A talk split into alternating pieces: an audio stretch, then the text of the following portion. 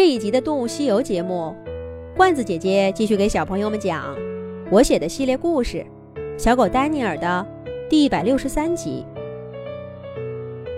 随着春天的脚步越来越近，威廉就要跟家人告别了。他会跟许许多多的小狼一样，离开那个庇护自己多年的家，独自去闯荡世界。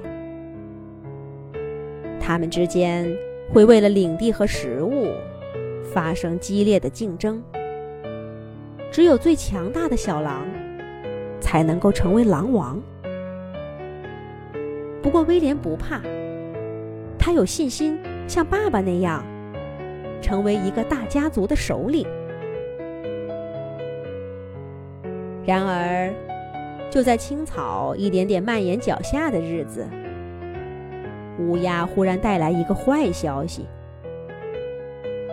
这些黑鸟一大清早就很不寻常的在空中咕咕的乱叫，好像是受了什么惊吓。虽然它们平常也这样闹人的叫个不停，但这一天，乌鸦的叫声却格外的沉闷、压抑。黑乎乎的影子，在初春晴朗的天空下盘旋不去，让人感觉到仿佛又回到雾蒙蒙的冬季。查理叫住那只领头的乌鸦，问道：“喂，伙计，你们这是怎么了？发生什么事儿了吗？”乌鸦俯冲到低矮的树枝上。哑着嗓子说道：“你们还不知道吗？大批的猎人就要进山了，他们主要的目标就是你们这些狼。我们也没什么好果子吃，整个森林的厄运就要来了。靠近人类聚集区的动物正在陆陆续续的往我们这里撤呢。”你没见天上的鸟特别多吗？陆地上的动物也快来了。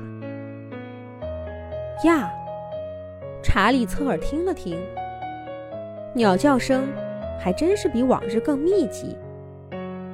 是他疏忽了，一直以为那是候鸟归来的缘故。查理还着实高兴了一阵子，却没料到是这么回事儿。嘎嘎！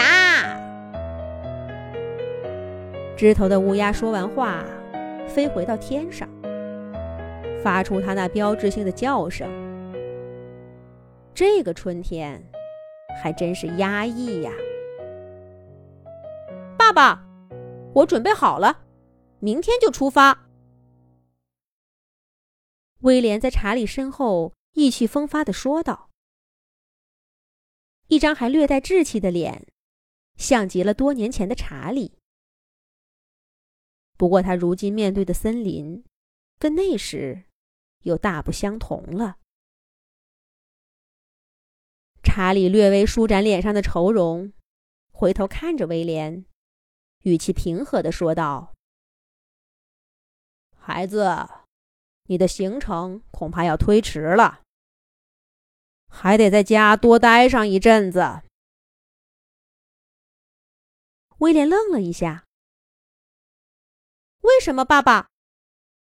咱们不是已经说好了？爸爸，你是不是不放心我？可是我已经长大了，我得出去。查理摇摇头，走过来，蹭了蹭威廉的肩膀，打断他的话。威廉，不是爸爸不信任你，而是爸爸需要你。咱们家里还需要你。威廉终于觉察到爸爸神色异常，他的眼睛里似乎有化不开的忧虑。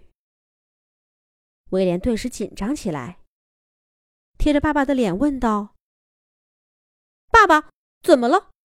家里出什么事儿了？我怎么不知道？威廉这些天一直跟家人腻在一起，比查理跟大家在一起的时间更长。没道理，家里发生什么事儿，自己不知道呀。但越是这样的未知，越让威廉心里没底。这种时候，他暴露了自己还是一只没有经受历练的小狼，像孩子一样看着爸爸。还没等查理回答威廉的问题，怀特就一脸凝重的跑过来：“查理，苏珊病了，你去看看吧。”这个消息让查理和威廉心里都一沉，两个人赶紧跟着怀特跑过去。苏珊果然有气无力的躺在地上，妈妈伊莎轻轻的给她舔着身上的毛。马克呢，叼着一只田鼠，丢到妹妹的面前。苏珊怎么突然病了？昨天不是还好好的吗？威廉焦急的问道。马克插嘴说：“哪有好好的？苏珊不舒服好几天了，说是你要走，不愿意告诉你，怕你担心。可今天实在撑不住了。”没事的，马克哥哥，我休息休息就好了。威廉哥哥，你走吧，我等着你成为像爸爸一样的狼王。”苏珊虚弱的说道。从他脸上的神情看，的确不太严重。伊莎也说，苏珊只是需要休息，还有多吃点好的。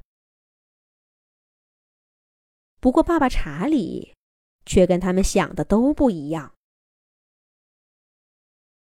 查理把刚刚从乌鸦那儿听到的消息告诉了大家，所有狼都脸色凝重起来。查理说：“现在我们得到森林更深处躲一躲了。森林的更深处。”那不是猞猁的领地吗？狼群躲在那里合适吗？下一集讲。